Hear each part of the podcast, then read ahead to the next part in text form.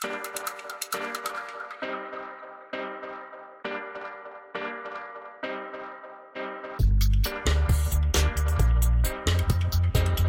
Ну что, дорогие наши друзья, маленькие, большие, средние. С вами антиглянец, светская пош. Культурный столер. А сегодня с нами нет, к сожалению, третьего админа. Потому что она, в отличие от нас, в теплых краях. Мы решили немножко позорничать, обсудить, простите. Еплю. Тему, да, животрепещущую. Всегда, казалось бы, банальнейшая вообще тема, да, ну как бы, когда не о чем говорить, говорить о епле. Но, с другой стороны, всегда всех будоражит. И вот сколько раз а, вообще, мне кажется, в год везде выходит выходит вам куча материалов, типа секса нет в светской Москве, секса да и не нет только в Москве. X. Миллениалы, у X еще, слава тебе, Господи, есть. А у миллениалов, э, прости Господи, поколение Z вообще там одни дрочеры собрались. Да, секса нет, как, ну, по крайней мере, как мне кажется, у отдельных людей. И они все время пытаются это как-то спроецировать на всех остальных, что не очень справедливо, потому что у кого-то всегда секс есть, у кого-то всегда секса нет, у кого-то периодами, у кого как получается. Давайте начнем, наверное, с секса интеллигентного. Хочешь с этого начать? Я не знаю, что ты имеешь в виду, Таня. Что значит интеллигентный Ну, секс? на самом деле, мы, в общем, не знаем. Питинг в театре? А, ну и, к слову, если о театре, то, например, у меня довольно много балетных друзей, и я, как человек нескромный, Понятно. решила как-то вот допросить с пристрастием своих друзей балетных. Говорю, слушайте, ребят, ну вот, э, извините, на вас все дрочат, а на втором месте после гимнасток в числе секс-фантазий мужчин, мне кажется, идут, конечно, балерины. Ну, это очевидно довольно И вот я с- спрашиваю как-то у своей подруги из Большого театра, говорю, слушай, ну вот расскажи мне, ну что, как оно вообще? И он говорит, Таня, да это такие муки, такой прессинг ожидания. Говорит, ты представляешь, ты в зале пять часов херачил у станка, потом дневной спектакль, потом ночной, ну, вечерний. Ты приходишь домой, и тебе как бы уже ничего не хочется. И вот она рассказывает, что она начала встречаться с молодым человеком, и вот во время первого их, собственно, соития мужчина попросил показать ей шпагат. И она говорит, там вот ожидания такие, что какая-то секс-бомба, там никакая порноактриса не сравнится. Мужчина ничего не хочет делать. Ты там должна, как элитная проститутка, выделать на нем пируэты. Ожидания страшные. Э, Она даже ходила с ним к сексологу, ну, как бы пытаясь через специалиста донести, что ну, это какая-то эксплуатация ее шла, а не то, что там взаимный процесс, а нет, просто ты, раз ты такая гибкая, то давай отрабатывай. Ну, кстати, а что касается балетных мужчин, может быть, вот развей мои а, какие-то предрассудки, наверное, может быть, эм, я не права, но мне, глядя на них, они все очень красивые, невероятные какие-то, естественно. Но они настолько полны любви к себе, вот какой-то, вот эта любовь из них так сочится, что у меня полное ощущение, что они вот, правда, что касается, дрочат на себя реально, что им как бы уже не женщина, не мужчина, вот он смотрит на себя в зеркало, такой потрясающий, весь подтянутый, мышцы, попа, пресс вообще, там все, трицепсы, фигицепсы, и вот прям сам от себя же и кончает. Ну вот, знаете, да, меня, знаете, на вы. Я наблюдала несколько балетных пар, как, которые просто встречаются, как и те, которые давно в браке, там, с детьми и все такое. Тут, конечно, зависит от соотношения сил, кто в паре более э, успешный, как э, танцор, да. А если, конечно, мужчина, то действительно он прекрасно понимает, что все женщины текут, глядя на него. Ну вот, кстати, одна мне подруга подвыпившая рассказывала, что ничего там, типа, ничего там сверх от него и не жди. Ну, он Ну, тоже типа- устал Типа вечеру, лентяй, да, да. Хотя в целом, вот я хочу сказать, что, ну, эта тема немножко уже такая соприкасается. Ну, эти люди, конечно, балетные очень любят и накатить. Ну, понятно. Особенно те, кто уже в стадии завершения карьеры находится, там уж грех не накатить. Помним же Николая Цискоридзе. Да, да, да. как человек, который накатить любит, в общем-то, регулярно. И знаете, там как бы у меня нет прям таких знакомых числа прям прям международных балерин, а, но у меня есть знакомые, которые их знают и знают их образ жизни, и они рассказывали, что там, конечно, и запрещенные вещества в больших объемах, потому что нагрузки на организм действительно огромные, и без каких-то стимуляторов ты просто не станцуешь подряд какой-то вот блок премьер а, где-нибудь там э, в опера в Парижской или там в Лондоне, ты это просто не выдержишь, поэтому это, да, распространено.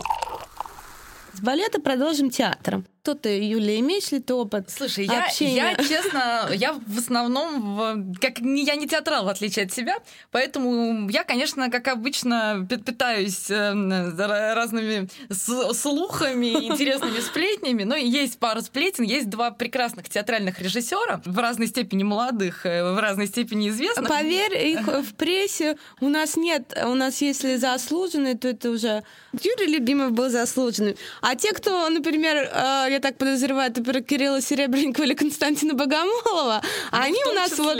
Кирилл Семенович проходит в прессе как молодой режиссер до сих пор, хотя ему вроде как 45 уже Молодые, минимум. Да, режиссеры. И Есть, например, я знаю историю про одного очень молодого, если Константин Богомолов все еще молодой, один очень молодой, очень перспективный режиссер, Ага. а, обласканный там глянцем, все дела. В общем, его ненавидят все остальные режиссеры, сценаристы, все прочие постарше, просто за то, что он как бы типа, молодой И а, медиа успешный. медиа успешный, и вроде как считается протеже влиятельной театральной... Серый как кардинал ну, какой-то, да? да? Да, да. Ага. А, влиятельные женщины, и что вот типа их связывают какие-то, ну, довольно близкие отношения. Ага. И, в общем, мне девушка, которая имела а- отношения с этим молодым, перспективным, классным режиссером, он красавец, естественно, все дела, говорила, слушайте, ну, типа, если вот, если у них правда что-то есть, я готова отправлять всех своих мужиков э, вот к этой вот даме на тренировку, потому что там такие таланты вообще, Школа такие секса. умения. Там есть- Она тренирует молодых бойцов, пусть тренирует всех мужиков, пожалуйста,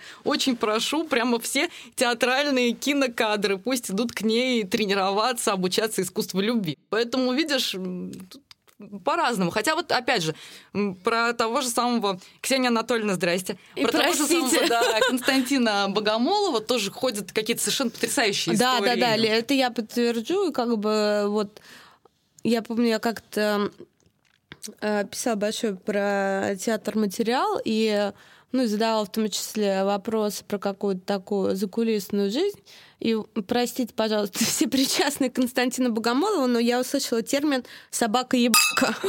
Мне кажется, это комплимент на самом деле. Вот для мужчин это комплимент. Плохо, когда не стоит. Вот я знаю одного, кстати, извините, а, Татьяна, а, молодого, очень перспективного актера, обласканного тоже прессой и так далее, который, извините меня, в свои невеликие 20 копеечками лет не брезгает Виагрой. Да ты что? Да, да, вот есть такое. А, И помогает? Слушай, ну, я лично вот видела, собственно, Виагру, а, лично спросила, он, естественно, засмущался, сказал, что что-то, ой, типа, нет, нет, нет, это вообще так вот просто лежало в моем чемодане, я к этому не имею никакого отношения, но, тем не менее, факт был зафиксирован. Так что э, хорошо, когда стоит, я считаю, хорошо, когда Нет, ты собака ебака, а не собака Это безусловно, Виагра. безусловно. Вот, например, творчество некоторых мужчин, конечно, выдает э, их сексуальный темперамент. Вот даже взять Константина Богомолова в том же Карамазово, братьях Карамазовых, а, с участием, если я не ошибаюсь, ну вот точно Филиппа Янковского, Сребенок, и вот кто третий, не помню, там вот есть как бы сцена секса втроем.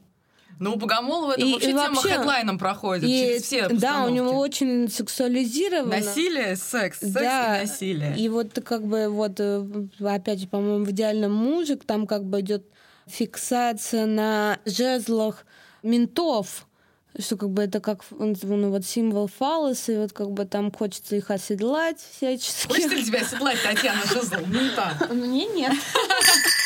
Знаешь, а вот, кстати, если вспоминать сцены секса с какими-то необычными предметами, мне очень понравилась сцена секса в Мертвом озере, опять же, с нашей любимой Мариной Васильевой. И пистолетом. И, и Пашей Табаковым. Да, да, да, где Паша юный мент. А Да. А почему, кстати, вот честно, я не досмотрела, а почему у него какие-то проблемы с эрекцией были? Почему Нет, это просто нет. У него не было никаких проблем с эрекцией. То есть это как просто грузит как, 200 как эксперимент. бутылка, Как эксперимент, а да. тут, значит, пистолет. Да, ну как бы вот ее это, судя по тому, как она, в общем, получала удовольствие, ее невероятно возбуждало вообще э, присутствие холодного Но мы, гладкого дорогие слушатели, не советуем ничего сувать, да. потому что, вот Не знаете... по назначению. Да. Только то, что в секс-шопе Да. И, и мойте или кипятите перед тем, как использовать. Что ты можешь сказать вот по поводу дам из причастных э, к театральному сообществу? Слушай, молодые актрисы, они, мне кажется, все довольно ебливы. Более того, они сами с удовольствием вообще клеются. Я была неоднократным свидетелем к симпатичным режиссерам. А, это, это ты про нашу любимую эту звезду будущего фильма, э, сериала э, о медиатеке Снежану. Нет, нет, я вообще даже не про нее, я про гораздо более медийных девушек. э, ну, В общем, я была неоднократно свидетельницей того, как э, по- подвыпив девушки, в общем, сами активно э, заигрывали с режиссерами, продюсерами. Более того, э, я не устаю. э, Сейчас, наверное, на меня, естественно, обидятся все актрисы, которых я очень люблю, все классно, но есть очень меткая фраза, сказанная главным редактором журнала э, «Голливудский репортер» он теперь называется, это бывший Холливуд-репортер. Маша Лемешева очень метко сказала, что актриса — это узаконенная проститутка. Фраза прекрасная. Маша не актриса, поэтому, в общем, такая, конечно, была такая довольно едкая шпилька, но э, эту фразу от нее очень много раз слышали актрисы, и никто, замечу, никто не пытался опротестовать ее. Все все таки и как бы ну, никто не пытался доказать обратное. Но это хорошо, мне кажется, хорошо, когда люди занимаются сексом, когда у них регулярный секс. Вот смотришь, например, Безопасно. на Марусю помяну, понимаешь, что вот цветет, красавица, вот видно по ней секс регулярный. Да, это действительно видно. Вот, а, а вот на кого-то смотришь и думаешь, блин, вот тебя бы, а, вот хорошенько бы, вот прям, ах, То есть, подожди, ты веришь в существование такого явления, как недотрах? абсолютно, абсолютно. Более того, я как-то на себе его, в общем, несколько раз проверяла, и не могу сказать, что ничего хорошего Нет, вообще, ну ты же понимаешь, что все хорошего. научные исследования доказывают, что вот, как говорят, секс для здоровья, такого понятия не существует. Конечно. Не, я не говорю, что секс для здоровья, это скорее, как тебе сказать, Для эмоционального эмоциональный здоровья. фон, Да, Вот, да, да. именно так. Вот я, кстати, знаете, что хотела сказать по поводу еще театра и секса, что вот, конечно, иногда бывает травматичный опыт. И я как-то сходила даже несколько раз на прекрасный спектакль Максима Диденко, который называется «Канарами». Он его делал со средними брусникинцами. Там дело в том, что все актеры в какой-то момент раздеваются. Ну и там прекрасная Марина Васильева, наша любимая. И все парни там в какой-то момент раздеваются. Прикол в том, что я с этими парнями со всеми, в принципе, нормально общаюсь. И вот э, я помню, что я была на недавно месяц назад, может, на вечеринке младших брусникинцев в выпускном. И вот в какой-то момент я понимаю, что я стою где-то с пятью парнями, чьи члены я видела. А я считаю, сидела на первом ряду, и я помню, у кого какой длины, объема. И, Ну вот, знаете, это вот некоторое смущение, конечно, испытываешь и начинаешь как бы объективировать этих мужчин. Потому что вот, кстати, хочу сказать, что самый большой у чувака, который долгое время в мастерской Брусникинцев был на второстепенных ролях. Но зато Господь его наградил. Может быть, э, где-то в раздевалке режиссер, э, собственно, увидел большой решил, отодвину-ка я его. Ему и так хорошо. Ему ну и так мо- повезло ну в жизни. Не во всем же человека должны... Кстати, ты знаешь, а, если говорить о мужчинах, безусловно, красивых и творческих, есть так называемые самосексуалы. А, Вспомнилась мне история о том, как мы с нашим бывшим коллегой Игорем Компанийцем значит, спорили об ориентации одного а, ну, там, светского, наверное, все-таки светского красавца, у которого было там множество каких-то подружек, Громких девушек, романов. да, с э, популярными помню даже- моделями. Я помню, у них, по-моему, если это то, о ком я думаю, у него даже были девушки с одинаковыми именами. Да, да, да, это, это тот, это тот, о ком ты думаешь. да. Да-да-да, мы Я, я фоловлю его в Инстаграме, вообще классный парень. Ну, Да-да, и почему он В общем, самосексуал? В общем, мы спорили с Игорем о его ориентации, хотел сказать, репутации. А Игорь был абсолютно уверен, что молодой человек гей, я была абсолютно уверена, что он не гей. Но как-то вот возможно- возможности проверить это ни у меня, ни у Игоря не было. И мы долго, в общем, спорили, спорили. В итоге Игорь а, почему-то решил спросить у Виталия Козыка. Виталик, привет тебе тоже. В общем, а, Виталик, я не знаю, откуда знает, ну, возможно, Виталик просто эксперт по э, всем, э, в общем, лю- людям в тусовочке. Так или иначе, Виталик сознанием дела сказал. Слушайте, он не как бы и не пидор, и не натурал. Он самосексуал, он дрочит сам на себя. По поводу самосексуалов, я накануне нашей, нашего эфира просила одну девушку, тоже популярную в тусовке, тоже так с модельным бэкграундом, и пользующейся большой популярностью мужчин, Юрий Дудь, Да, например. Надо еще сказать, диджейка. Нет, нет. Юрий Дудь ее очень любит. И она... Ю- Юрий Дудь любит и Надю Дорофееву Всех, по-моему, кроме своих, «Время и своей стекло». э, матери, своих детей восхваляет. Вот честное слово. Слушай, ну мать по умолчанию просто. Зачем восхвалять мать? Да не свою мать, а мать детей, Я знаешь, жену. Нет, так вот, эта девушка мне тоже рассказывала про подобие самосексуалов. Так как у нее большой опыт отношений с мужчинами, музыкантами творческими, она мне сказала, как определить, что чувак музыкант? Поставь его перед зеркалом, начнет дрочить на себя, значит музыкант. Она рассказывала, что вот может его, так сказать, в постели прихватить. Ну, не то, что там бог заболит или в туалет, а то, что вот, говорит, во время, так сказать, процесса потянет там песню дописывать или на рояле э, э, сыграть захочется, или там, знаете, ну вот как в кино, или ну и многие в жизни, там после секса по сигарете, а ничего подобного, он тебе будет брончать твое новое творение. Ужасно, ужасно.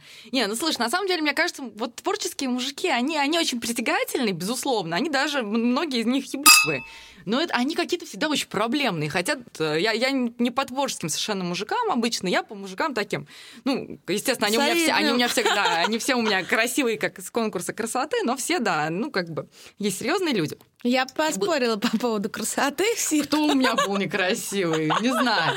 Ну, в общем, дело не в этом. Был у меня один а поклонник. А подождите, можно я прервусь? Был один момент, когда мы были еще в почившем ныне Симачевом, и кто-то говорит, Поч, слушай, а что, это правда, что вот на, на, это, на веранде стоит твой бывший а, и да, нынешний? И такие в окошко выглядываем, и действительно стоят, болтают. Да, да, да. В общем, у меня был поклонник. Он имел непосредственное отношение к политике, тоже невероятный какой-то красавец, весь такой спортивный, делим на классный. Два? Нет, не делим ну, вообще батя, на батя у него лучше был, скажем так. Нет, подожди, я не про этого. Другой, ну, нет. Ладно, ладно. Ты не застал ее. Вот, короче, был, у нас был непродолжительный роман, сейчас расскажу, почему непродолжительный. Все начиналось неплохо. И вот мне нужно было от него бежать, на самом деле, еще на той стадии, когда в караоке, я помню, мы сидели в бамбу-баре с ним, кстати, за соседним столом сидела Наташа Архангельская, угу. с э, тогда еще не мужем Мишей. А да, ты что? да, да, да, и мы тогда были с ней незнакомы. Угу. А, значит, когда он запел мне песню Михаила Круга «Тебе моя последняя любовь», мне бы стоило это, конечно, как-то как сигнал расценить. Да, да, да. Но маркер, я решила, маркер, еба... Я решила дойти до конца, до дна, так сказать. И, ну, так как муж там какое-то время за мной ухаживал, несколько месяцев, я думаю, вот он, типа, момент X настал, значит, сказать, момент настал, прими гастал. Думаю, пойду. Все-таки проверю.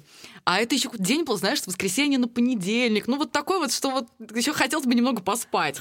Короче, он оказался прям ёбрым террористом. Просто вот до такой степени, что это я впервые, наш любимый термин. впервые в жизни уползала, цепляясь за ковер просто. Он так, прям в 6 утра или в 7, я не спала ни секунды примерно. Вот прям вообще ни секунды. Я цеплялась за ковер, думала, господи, мне на работу через 2 часа, я вообще не встану. Я не то, что не встану, я в принципе даже физически с ковра, скорее всего, не встану. В общем, мне казалось, что если он сейчас в этот момент, как Патрик Бейтман из а, американского психопата, достанет а, просто там даже не бензопилу, я не знаю, там чем, чем, я, чем он там, господи, маникюрными ножницами вот подойдет mm-hmm. ко мне и начнет меня ими, собственно, убивать, вот я вообще не удивлюсь, потому что вдруг в человеке, который совершенно выглядел как, э, как какой-то идеальный принц на белом коне, вдруг проснулся монстр, с, просто какой-то э, сексуального характера, причем очень агрессивный такой.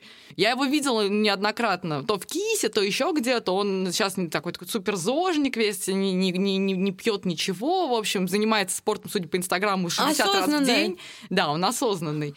В общем, я теперь каждый раз вижу, он такой идеальный биоробот вообще в, в черной водолазочке. Но каждый раз вспоминаю вот тот, тот момент, когда я цеплялась за ковер в Москва-Сити просто и думаю, нет, все, я даже здороваться не буду.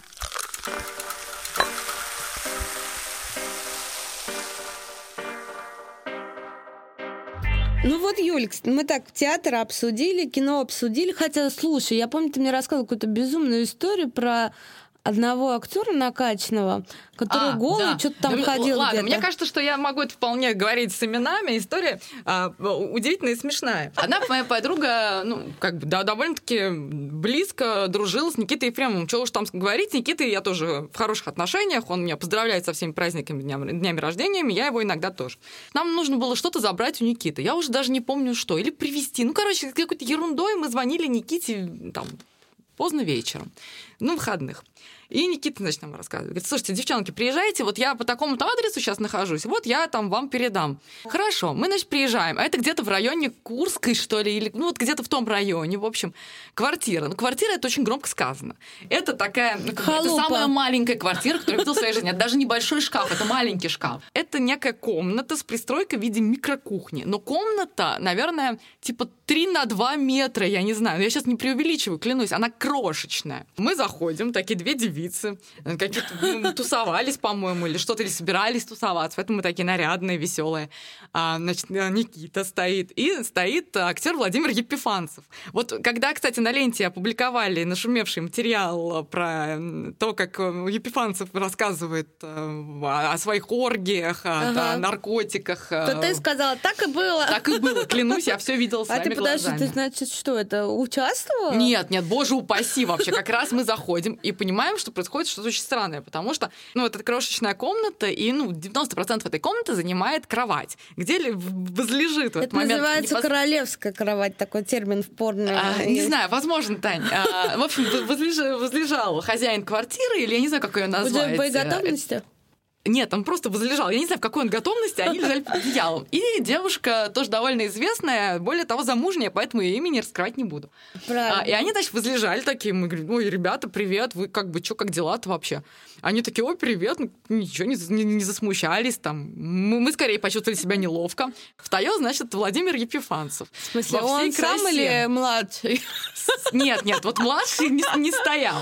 А, поэтому Владимир держал его в руках и поддрачивал. Это было очень странное зрелище. То есть он ходил по квартире, ну, как бы по этой комнате, там, ходил, ходил в эту а, кухню. И, в общем, у него в руках был все время этот член. Я говорю, Никита, пожалуйста, сделай что-нибудь, пусть твой друг наденет вообще трусы, при, не знаю, прикроется хоть как-то. Я чувствую себя дико неловко. Говорит, слушай, он так нормально, он так всегда ходит. И он в целом, как бы, насколько я знаю, опять же, какой-то чувак, который, у которого бесконечные просто оргии, не останавливаясь. И он в целом там просто не в себе, как бы примерно перманентно.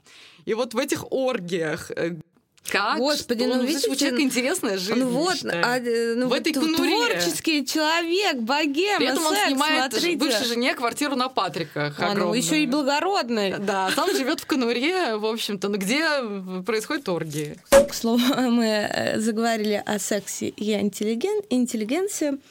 Тем более события сейчас у нас тревожные в Москве происходят. Так вот, одна моя близкая подруга имела, так сказать, контакты с одним нашим известным публицистом, интеллигентом, спасителем земли русской.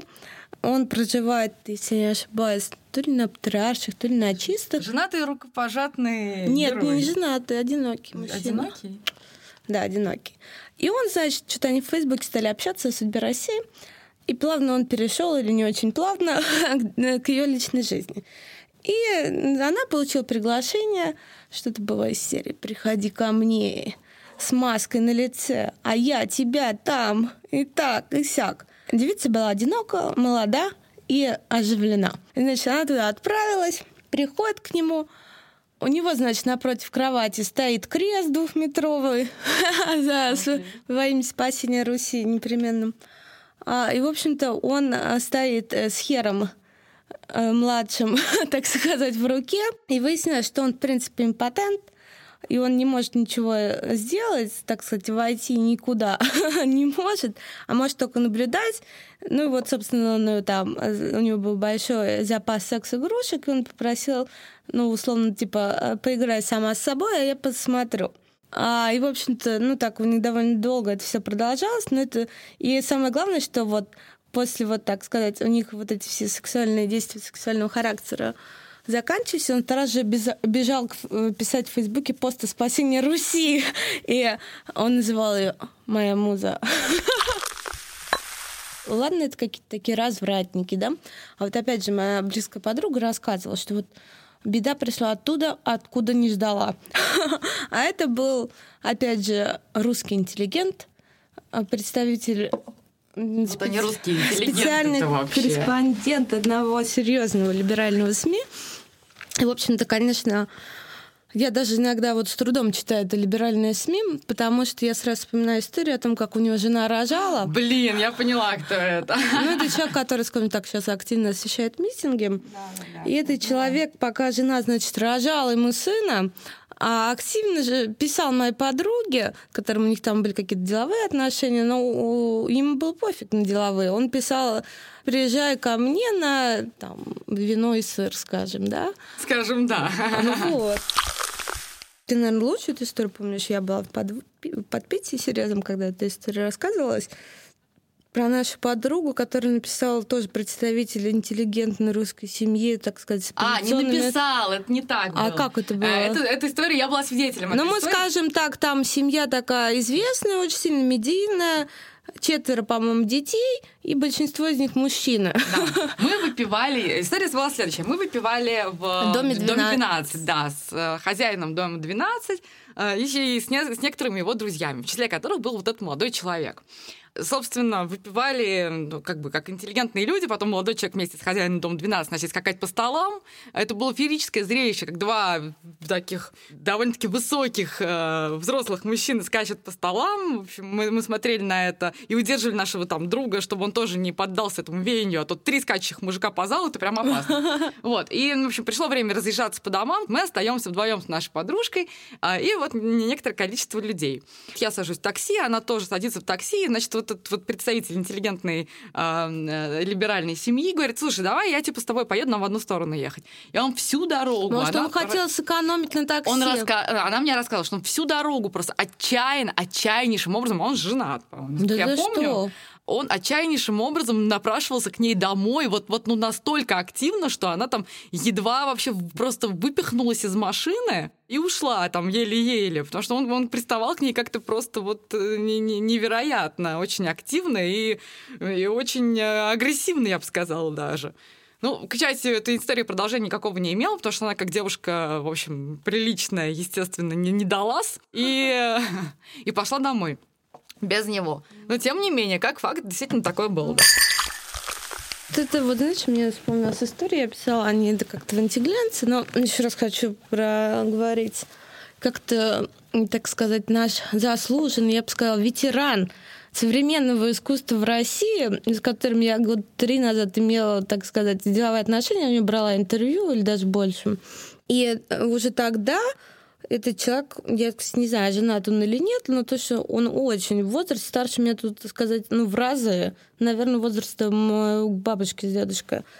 И он уже тогда мне стал ссылать какие-то странные... Э, а, смс... это почтеннейший человек с еврейской фамилией. Да-да-да. Мне стали приходить от него странные смс-сообщения, но благо, э, ну, видимо, у него был не iPhone, и у нас, э, ну, короче, мне приходили черные квадраты, и он такой писал. Может быть, он на это рассчитывал. И он говорит, ну что, нравится? Пишет. Я говорю, а простите, а что это? Это черный квадрат? Он говорит, вовсе нет. И вот не так давно, вот весной, как бы этот человек спустя ну, год 3-4 после того нашей тогда коммуникации, как бы вот стал мне звонить и предлагать встретиться. А как бы ходит слухи, что может человек в деменции глубокой. Я, конечно, не поняла, что его так Подожди, прорвало. может быть, ты наговариваешь него, может быть, он хотел нет, с тобой я, обсудить. Нет, я как бы не сексуализирую его действия, я просто говорю, что это было очень странно. Так а что это было? Что он тебе слал? Он как-то объяснил это вообще? Ну, то есть сказал, это не черный что квадрат, это а нечто, что? что должно мне понравиться. Может быть, это картина, не знаю, может, Марк Ротко ранний. Ну, может, конечно, ну кто ж знает. Что тебя расценивал исключительно как э, человека культурного, а ты вот сразу думаешь о людях плохо. Это, знаешь, это тебе... Люди искусства — это все таки не люди, например, там, из шоу-бизнеса или телевизора. Мне кажется, они все таки Хотелось бы верить, во всяком случае. Ну, ты знаешь, вот я вспоминаю Петра этого, Павленского, ныне жителя, по-моему, Парижа. А. Была кстати, пару месяцев назад такой прям профайл огромный в Нью-Йорк ну, Таймс про его жизнь. молодая волна. Ты ну, еще молодая. война вспомни. Не, мы не будем вспоминать. Вот можешь развить мои мифы? У тебя много, я знаю, что друзей телевизионщиков. И вот я слышала такое, что голубой экран действительно голубой. Во-первых, он действительно голубой, это правда. Он прям наиголубейший. И Нас там, не конечно, за там пропаганду проще. нетрадиционных отношений. Не, не, там проще, правда, сделать э, карьеру, если ты, э, ну, как бы, если ты предпочитаешь э, не блондинок, а блондинов. Вот. Мгм. Но есть, тем не менее, конечно же, так сказать, Белые цисгендерные мужи. Да, и ветераны. Я не знаю, может быть, меня никогда после этого не, не, не позовут на Первый канал, но я не то чтобы прям больше всего хочу. Есть э, э, собственно, Александр Файфман. Это кто такой, прости? Это заместитель Константина Энста, Мгм. в общем, супер влиятельный человек. И сколько уж раз его видели с девушками, со старлетками, выходящим из Рица. Я лично его видела с бывшей солисткой группы «Фабрика» и с еще несколькими девушками в разных совершенно там ситуациях. Но я точно знаю, что он, ну, как бы и по рассказам тоже моих друзей из, из э, телека. Ёпта, что он- террорист, ну, нет, не то чтобы прям ёпта террорист, но он женщин любит, хочет, знает и знает, что им предложить. Хотя я считаю, что роль секса, конечно, в этом смысле немножко переоценена. А у тебя вот как бы есть какие-то сведения о сексуальных предпочтениях спортсменов? Может, у тебя какой-то опыт? Знаешь, а, ну, у меня, у меня, из- у меня какой-то был минимальный опыт, очень-очень-очень древний. У меня был молодой человек, э, футболист, это был э, мальчик с прекрасным смехом, красивый как бог, когда мы заходили в ну, ресторан. тебя все- так послушать, у тебя все какие-то божества. А ты, кажется, ты, ты хочешь со мной поспорить вообще? Мне кажется, там не с чем спорить. А, Но он, правда, был даже среди э, моего вот этого прекрасного пула прекрасных мужчин, он был, выделялся невероятной красотой, что мы заходили в ресторан, все оборачивались. Мгм. А его отчим на тот момент, по-моему, был с партнером Романа Абрамовича, такой, ну, типа, золотой мальчик, у которого были халаты домашние Гуччи, нет, Дольче Габбана и эти формочки для льда Гуччи. В общем, а, и он был футболистом. Он был тупым невероятно, просто тупейшим. Ну, вот Ну, нас не интересует его Но, умственные но, но, но, способности. но трахался очень хорошо, очень хорошо. Но, правда, был один нюанс. Каждый раз перед сексом мы должны были смотреть «Титаник». То есть 2.40, реально, ты 2.40. А что блин, такое? Вы повторяли знаменитую сцену в карете? Нет, ну это, ну как бы я не то чтобы против, но когда ты каждый раз смотришь «Титаник», А с чем это было связано? вот его как-то вот очень Ты, возбуждало, извини, не похожа на эту розу. Я вообще не похожа на Розу, я не понимаю, в чем был прикол, но, в общем, каждый раз. Я этот «Титаник», блин, знаю по ролям просто. Я его после этого прям не могу смотреть. Ну, в общем, а, как, как бы весь прекрасный секс совершенно не окупал Титаника и его тупость, поэтому мне пришлось сказать ему, что, чувак, как бы все хорошо, но, но я больше не могу. Я больше не могу. А я вспомнила да. поводу «Титаника», это знаменитая секс-сцена. У меня была нелюбимая учительница, лирическое отступление, в учительница математики в школе. А, она все время носила оранжевый цвет, а мои близкие друзья знают, что я ненавижу оранжевый цвет. а Она специально мне назло носила вещи оранжевого цвета.